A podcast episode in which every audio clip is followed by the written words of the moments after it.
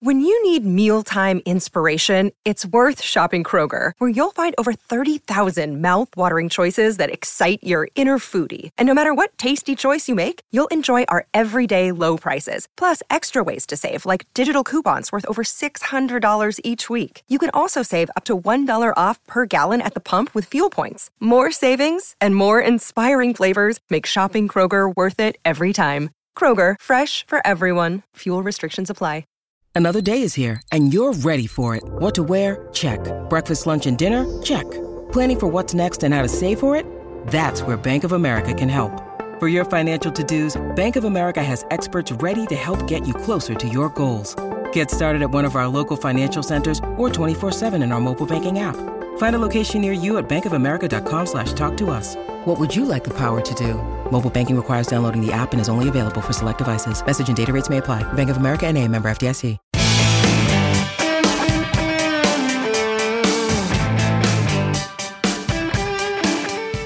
Hey guys, this is Amanda Mork, native Angelino, classic rock fanatic, and host of My Rock Moment.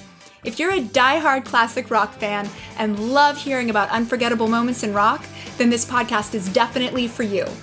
Join us for bi monthly episodes as we connect with special guests as they share their unforgettable rock moments and stories that made them forever fans. And don't forget to head over to my Instagram at LA Woman Rocks for some cool classic rock photos and the stories behind them. Today we're talking with AJ Eaton, filmmaker and director of the David Crosby biopic Remember My Name, which came out last year. So AJ is joining me from high on a mountaintop in Idaho, and we're going to chat about some of the memorable rock moments he had while making the movie and taking that Laurel Canyon trip with Crosby. And the incredible moment when he first met Cameron Crowe as well, who signed on to produce the film with him. So there's a lot of good stuff in here for you Crosby lovers, so I hope you enjoy. AJ, I am excited to have you on today. Excited so, to be here. Me too. Me too. Long time coming. So, it, since everybody listening are classic rock fans like me, I think you may know him most recently and best for the incredible David Crosby documentary that you did with Cameron Crowe uh, that came out last year, actually, just August of 2019. Right. Well, Remember July, My Name. July of 2019. Yeah. July of 2019. Mm-hmm. So it's called Remember My Name. And it was also nominated for a Grammy, rightly so. It was an incredible documentary. So well done, you. Thank you. Thanks. And, and I don't, you know, I don't want to make it all about the movie, but I think a lot of people would want to know is I had always been curious to know is how was it to be immersed in that Laurel Canyon scene, you know, that 60s golden era scene, and no less with two music heavyweights like Crosby and Crowe. I mean, that's about as close as you can get to reliving that time as anyone will ever get. True. Um, how was it to immerse myself into that Laurel Canyon scene? Well, first off, like, I, you know, as you see in the movie, Crosby was kind of resistant, um, and and it's kind of like scoffs at the whole mythology of Laurel Canyon to begin with. Like he, as you see in the movie, he's like, "There's no cinematic value here at all. This is just this is just where we got the groceries," you know.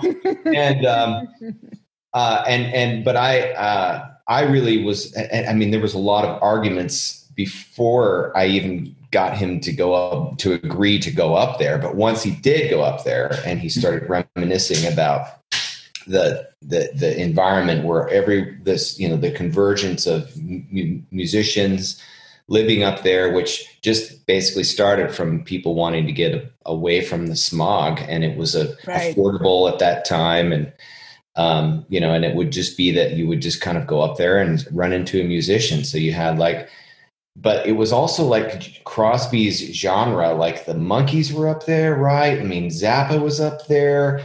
Uh, uh, Jackson Browne was up there. Carole King, mm-hmm. um, and um, so uh, yeah. I mean, I was just it was it was kind of ironic because I wasn't the the the biggest Crosby fan going into making the the documentary, which is kind of a crazy idea for me to say. Um, I knew who Crosby, Stills, and Nash were. My dad was a songwriter. You know, he was a folk artist in the '60s and '70s, and um, he uh, so I I grew up hearing stories about like the Laurel Canyon world, you know, mm-hmm. and Carole King. Uh, uh, she has a house in Idaho, and so we listened to a lot of Carole King uh, growing up, and James Taylor, and and I think James was in that Laurel Canyon scene, so I was familiar, kind of like on a cellular level of that world. But I also wasn't not. I, know my parents had Deja Vu. I know they had that album, and I remember listening to it. But when I met Crosby, then it was like I had a chance to like I was meeting this new person uh, for the first time, and my expectations were so like I knew all of the news stories about him, like the guy had a liver transplant, the guy who had a you know a drug problem, and um, you know unfortunately that's like the the way we live in world media today is like you are only known by like the one headline, you know, yeah, and or the most recent one, right? So, so I had like, oh, you know, my brother is this amazing guitarist, musician, and and was like, got the opportunity to go work with with Crosby, and I was I was upon the opportunity to go stop by the studio and hear what they were working on. I was I had really kind of no expectations or low expectations, knowing that he was older, you know, had gone through all these things. And what I was uh, uh, was like totally surprised that he was so like with it into working with all these new musicians, including my brother, and writing all this luscious uh, music that then harkened back to that that Laurel Canyon era, that kind of style, you know, harmonies, dense harmonies, and these really cool chord changes that are kind of inspired by jazz changes, and and it was just it reminded me of what. So I had a chance to then meet him as a person and like rediscover the Laurel Canyon era, even if he was resistant to it, you know.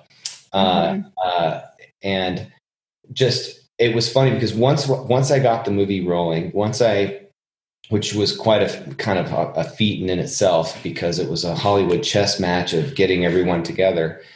Uh, at the same time, getting their schedules together, getting the financing together, financing it myself for a while, uh, you know, like not paying my rent one month because I needed to hire a film crew, like a number of. I mean, you were living the Hollywood dream essentially. yeah, I guess. The Hollywood reality, I guess, is what yeah. I should say. Reality, yes. The Hollywood uh, and per, per, perhaps there were some moments where it was the Hollywood nightmare, but oh yeah, yeah. Well, it's all one and the same, guys. Hate to burst the bubble, but you know. right, right. So, um, but but once once we got the movie up and running, and I had shot footage of Crosby, uh, just on you know basically like let me just shoot some footage of you guys working in the studio, and my my gut was was right that it was like once I got him on camera, and once I started uh, you know getting him to talk like he loves to tell stories and he's in a great great storyteller. Mm-hmm. and um, so um, that's what kind of started the momentum of of the whole thing. But once i got the the movie you know financed and you know this was like four or five years once we got financed and cameron officially came aboard having art just done some interviews for us and then came aboard like I can't not be involved in this project. And he and I were really vibing and, and just like finishing each other's sentences and things on this project. I was driving through, I'd either take Coldwater or I'll take Laurel home mm-hmm. from my office mm-hmm. uh, or our edit bay. And so it was kind of a cool, like, ironically, world uh, where I was taking Laurel over and listening to every night. I would listen to, okay, I've got to listen to a new Laurel Canyon artist just to think and put myself in that mindset. And then, you know, next when I would see Crosby, I would ask him about like, hey, did you know, like, oh, you know, look at you, Mamas and the Papas or yeah. whatever. and so knowledgeable. Yeah, and uh, so and then as as you'll see in the movie, um, you know, or as you see in the movie, he does um, you know, it was it was a place that was dense with memories, and I think that he and some some complicated ones. Right, some very complicated ones, and I mean, first of all, I've seen all the you know Laurel Canyon um, documentaries and mm-hmm. you know anything that's basically on it. I've read books, and what you guys did an exceptional job. Yes. Um, and I know that you said you weren't the biggest fan of Crosby going in, and you had a peripheral knowledge of Laurel Canyon. But I have to imagine as you got more and more engrossed in that scene, um, it bred more of a reverence for that space and time Mm-hmm. and all the art that came out of it. So that being said, and by the way, you did also mention Cameron Crowe coming on. I know that's a funny story, so I want to touch on that later. But that being said, what were some of the moments in the making of that movie that to you were magic, that to you were memorable rock moments that will always stick with you? Was it meeting one of the artists in that documentary or standing at a certain place? Um, you know, uh, what was it that struck you the most during well, the film? We started designing on thinking about how we're going to make this movie and we had done a number of of of series of really intense interviews with you know Crosby and Cameron and myself and so on. We finally decided like we've got to go to Laurel Canyon and you know we're talking and and again Crosby was resistant at first but I thought like that's going to be I think we're going to get some interesting behavior from that. And so standing there I think at the at the outside of of Joni's house. Mm-hmm. I think did turn out to be one of the great um, like rock kind of oh my god like he's he's he's reminiscing viscerally he's reminiscing like it's not calculated like I, we didn't prepare him like okay we're going to go to Joni's house we just said we're going to go to Laurel Canyon and we had our camera crew ready to just respond to like how he was going to viscerally react. Uh, and and when he said that's the house that you know our house was written about, and that was the song that I re- I myself associated with Crosby, Stills and Nash. And so now you're in a place, now you're in a time, and it's uh, you know it's that a, must have really hit you.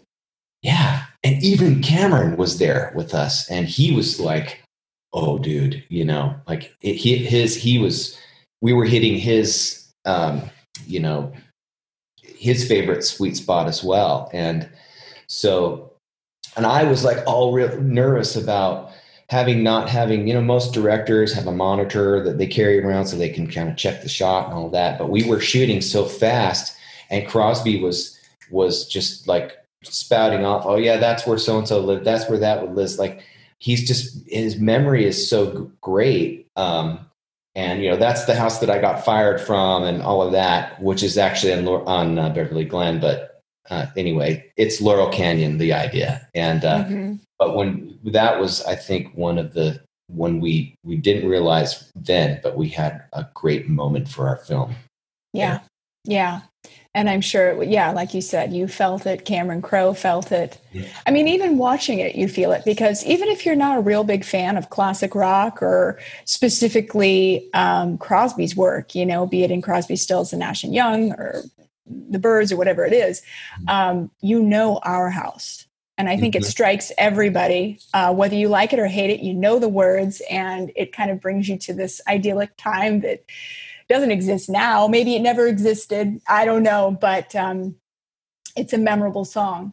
Totally. And, I mean, you if you grew up in the 80s and 90s, um, and you, I mean, take the 70s out, but if you just grew up in the 80s and 90s, someone who's you know my age, um, you knew that song because mm-hmm. you you had a radio on at wherever you were going to get your car oil changed or go to the grocery store, you would hear that song. Mm-hmm. It's part of your DNA.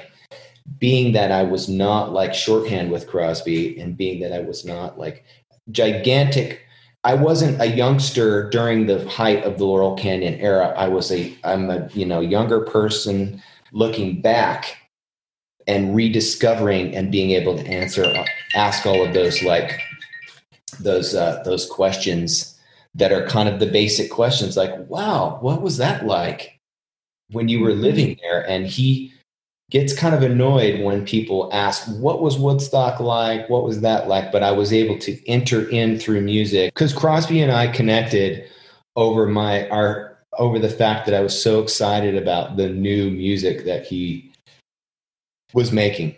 Right. You know, this new I mean, well, he's four albums in five years. There's very few opportunities one gets when one is interviewing a famous person, a celebrity, a musician, an actor, whatever it is, to really um, to really create a relationship with them. A lot of times it is these pointed questions that you got to get out quick. You've got a certain amount of time and you're going to ask certain questions. What, what was it like to be at Woodstock? And you're going to get a canned answer because he has mm-hmm. answered that question a thousand times. Totally. So you had such a unique opportunity to get to know the man and engage organically and get these answers maybe not you know um, all at once or whatever it is but in a roundabout way and over time um, and i had the uh, pleasure of watching this come to fruition in the very last stages and mm-hmm. hearing some behind the scenes stories and because i am such a huge fan of cameron crowe um, and there's something wrong with you if you're not. But what I loved most was hearing the story. And to me, that was a my rock moment for me, um, you know, being as close to you as I am and hearing the story of how he came on, which I thought was just so serendipitous. And I just wanted you to share that because I think it's awesome, you know, sure. and walking into his office and the way you even described him I mean, he just sounds so likable and wonderful. And immediately you're like, yes, I want to work with this person.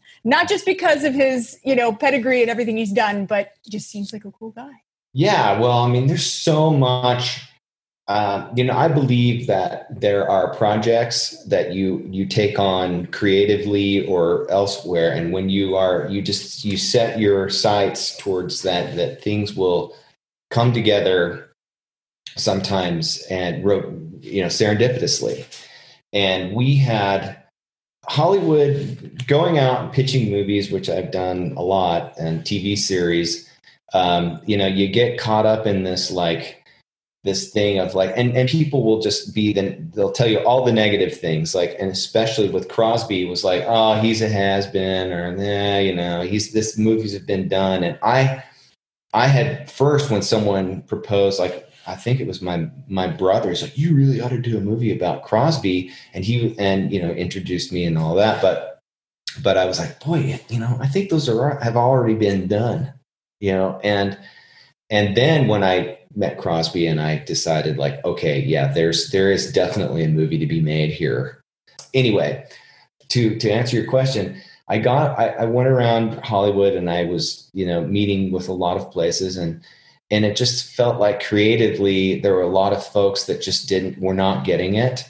Uh, and then one company i tell this funny story and i just generalize it but like one company said well we'll get behind and finance the movie but um, you would have to put use a lot of our other clients that we represent in the movie. And so they represent a lot of like hip-hop artists. And so I was totally. Like, why not? Yeah, yeah Talk about losing the magic. Hip hop's great, but Laurel Canyon, yeah. Crosby's not going to go with that. no, no. no way. And uh, so um, I kind of had at, at, a what for a, finally arrived at that moment where you go, it may just not work. It, it may not. This movie, the timing for this movie, it may just be wrong. Like it just so there's this wonderful lady who's one of our Mazursky and Jill has, you know, she's got a Hollywood story that's amazing. Her dad is an Oscar winning director and she and JJ Abrams wrote their first screenplays together. And so she she and I had had this brutal meeting at a big, big agency and we just it was not we could just see it wasn't working she said, Why don't you come back to my office and we'll just talk about it? So I go back to her office, which is at Bad Robot.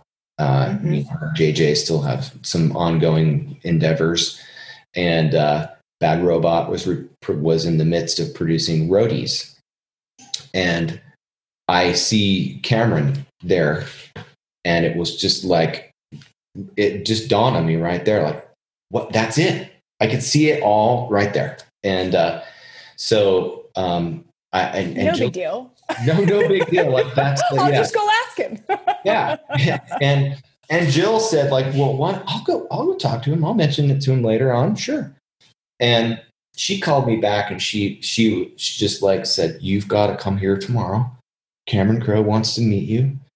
Um, and the next day, like, and when I say the next day, in, in Hollywood reality, that when someone says they want to meet with you the next day, that doesn't that doesn't happen. That's, That's usually like a month, yeah maybe. an assistant will say, "Ah, well, he's got an opening in his calendar from 4:15 and to 5:15 on uh, January 2nd, 2022." you know, um, but uh, but uh, anyway, so I went back and I remember him. He had this yellow steno pad like this one, um, and he just was tapping his his pencil on it. He's like, "Wow, so you've done all these interviews?" Yeah, we've done like interviews, and I've got all this footage of him recording Cameron in the studio, and like this, this really intimate verite footage. So cool, man. And yeah, he's into it, huh? Yeah, I mean, he wants to do it. Wow, that's so cool. And he, and he just kind of sat back and he's like, "Tell you what, why don't you let me do an interview? Just this will be my gift to the movie. Just let me do an interview." And I was like, "Cameron Crowe interviewing Crosby? Yeah, I think so. Um, why not? You know?" And so we set cut to like about a month later. We set an interview. Crosby's in the studio.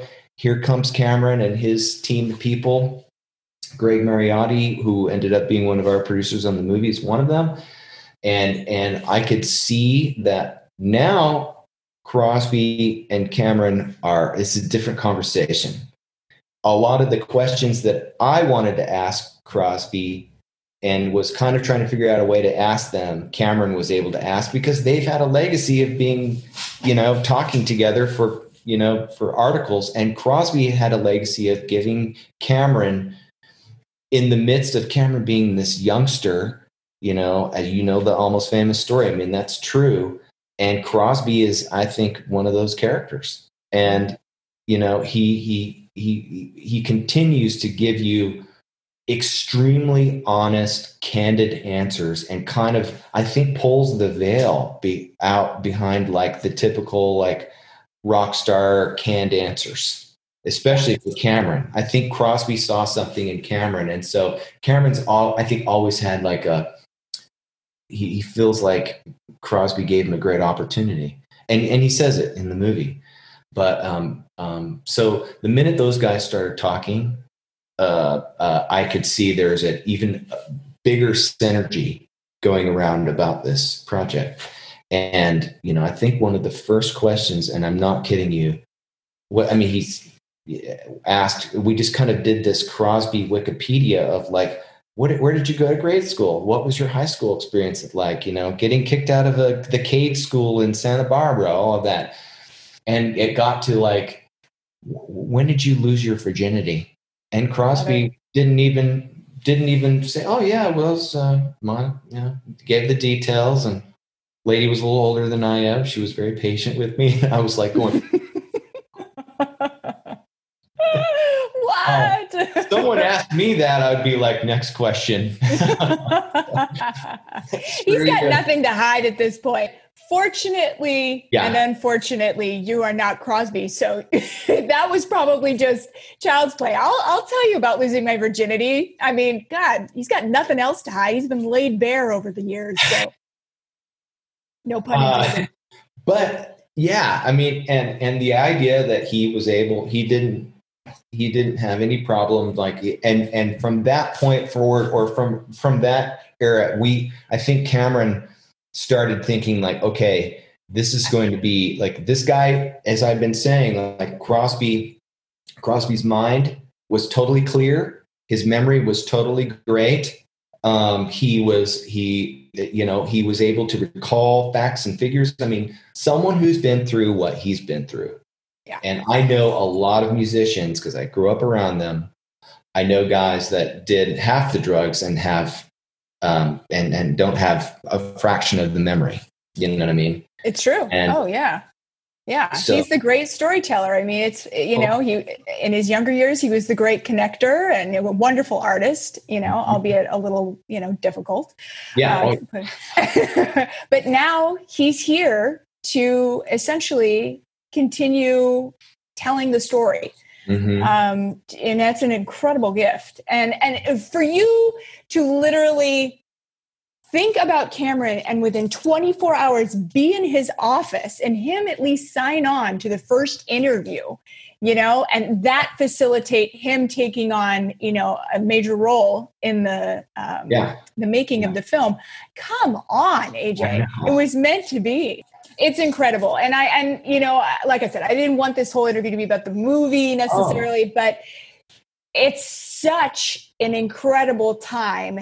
And anybody who's listening knows if, if they're if, anybody listening is like me, they know that time and place so well. And Yeah. they know that it was one of the two great golden eras of music in LA. Um, Mhm. arguably, arguably, 60s and 80s, Yeah. and what it felt like to walk down the Sunset Strip on either um, eh, during either of those times um, was probably a truly magical feeling. So you got to be in the middle of it, and that's what's so fascinating. And you got to work with these heavyweights, these icons.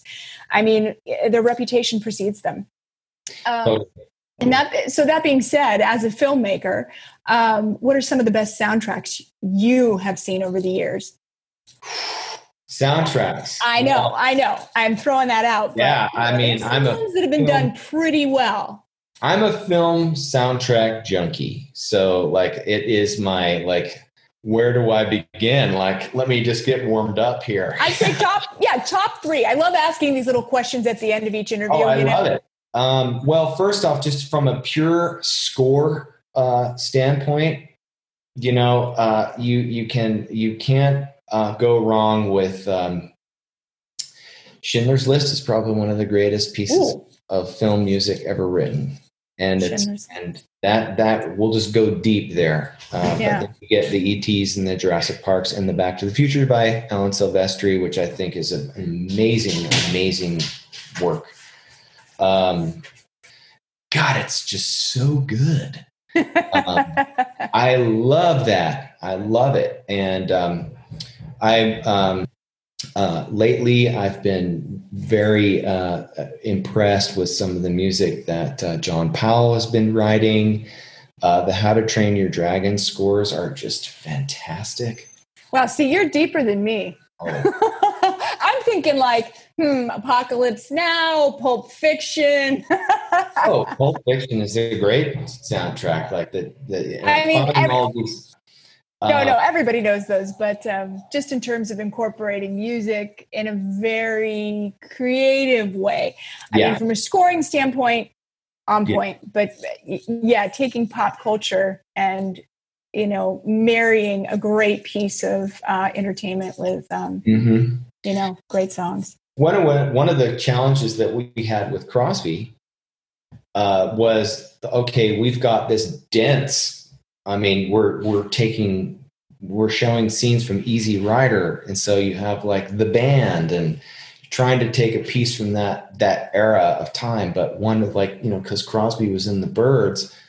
Um, the the typical song that everyone uses um, you know uh, and and the only the best you well the typical song that everyone uses when they when like cut to like the 60s is you know either um something happened here you For know, what it's worth.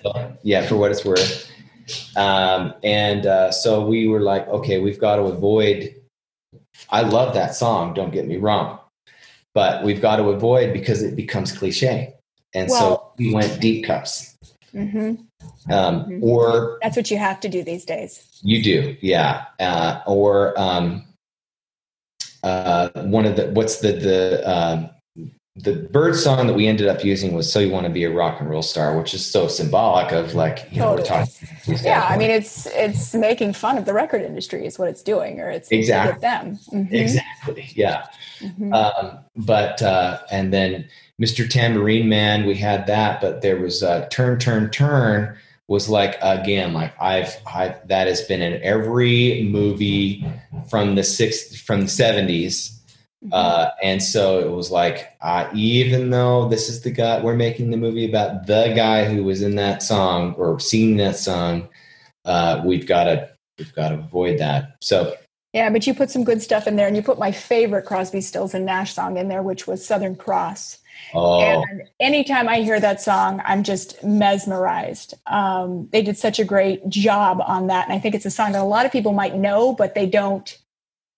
They don't think about it. It's not one of those classics that's used often, you know. And you guys did. You guys did a great job. You did Yeah, a great job. thank you Um, well, AJ, I know we're coming upon the time here, but I, I did ask you, you know, about some soundtracks that you love. sure But I want to really quickly first concert you ever went to. Well, I was an infant, if you, technically, you know, because of my dad. Uh, That But- you remember. yeah, first concert that I remember, like being conscientious, like I have to go to this concert. Uh, aside from going to the like local symphony in my you know small town and all that stuff, I think it was the the Horde tour, Really? Uh, tour. Blues Traveler, Oh God. and we broke You down. are a child of the nineties. Yeah. Yeah.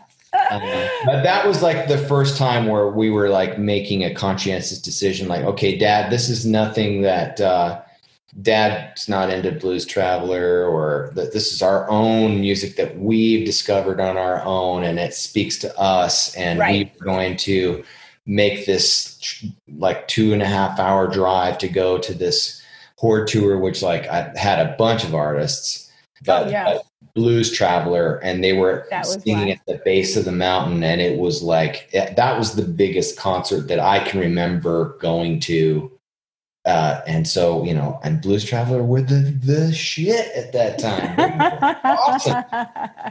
Awesome. Oh my God. No, they were amazing. I mean, quite different than mine. I guess that should have been foretelling uh, of what direction I was going to go in. But my first concert was the Monkees in Palm Springs. whoa 91. Thank you very much. Yeah, the Monkees, minus Mike Nesmith, but the other three were there. Right. And I got a kiss from Peter Tork. well Yep. Yep. I was 12. I was 12 and he kissed my cheek. I'll never forget that. All these girls or or w- ladies I remember. I'm 12 years old. I weave my way up to the front. I see all these other women. They're literally throwing bras, still throwing bras, throwing flowers, whatever it was, and I'm just standing there, 12 years old, like I don't have any of that. And I'll never forget. Peter Tork shook my hand and then bent over, he kissed me on the cheek, and I'm like, never washing this cheek. I mean, I Ah. saw enough Monkees reruns on Nick at Night that I was a diehard fan. So, Well, you know, I remember got- it. I got news for you. There is a there is a Monkees documentary coming out by a bunch of very talented filmmakers and very talented director coming out very soon. Oh God, I can't wait to see it. Talk about being interwoven with the Laurel Canyon scene. I mean, I'm sure Totally. they'll document all of that. But Totally. anyways, I digress. Whew, gotten all hot and bothered. But Ah, AJ, thank you so much for being on. I'm always happy to talk to you. And no, no, I you're just a dear and you know, you are a great conversationalist and you've got so many stories. So I appreciate you sharing them with us, or at least some of them with us today. anytime. Okay. All right, I'll talk to you soon, and I hope I see you soon. we'll see you soon. Stay cool. stay healthy. We'll do. Okay. Thanks, AJ. Thanks so much for joining, guys. If you liked this episode, share a pic on Instagram and tag me. Send me a message to let me know what you liked or what you want to hear more of, or feel free to leave a review on iTunes. And don't forget to head over to LA Woman Rocks on Instagram for some great classic rock photography.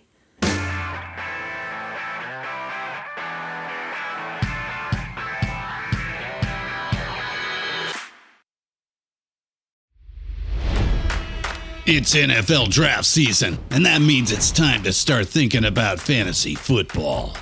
FantasyPoints.com features industry leading experts and prognosticators using proprietary hand charted data to help you score more fantasy points. FantasyPoints.com is the place to go for whatever kind of fantasy football you play. Whether you play fantasy football, daily fantasy sports, or do a little bit of everything, Fantasy Points has the meticulously researched content to guide you to victory.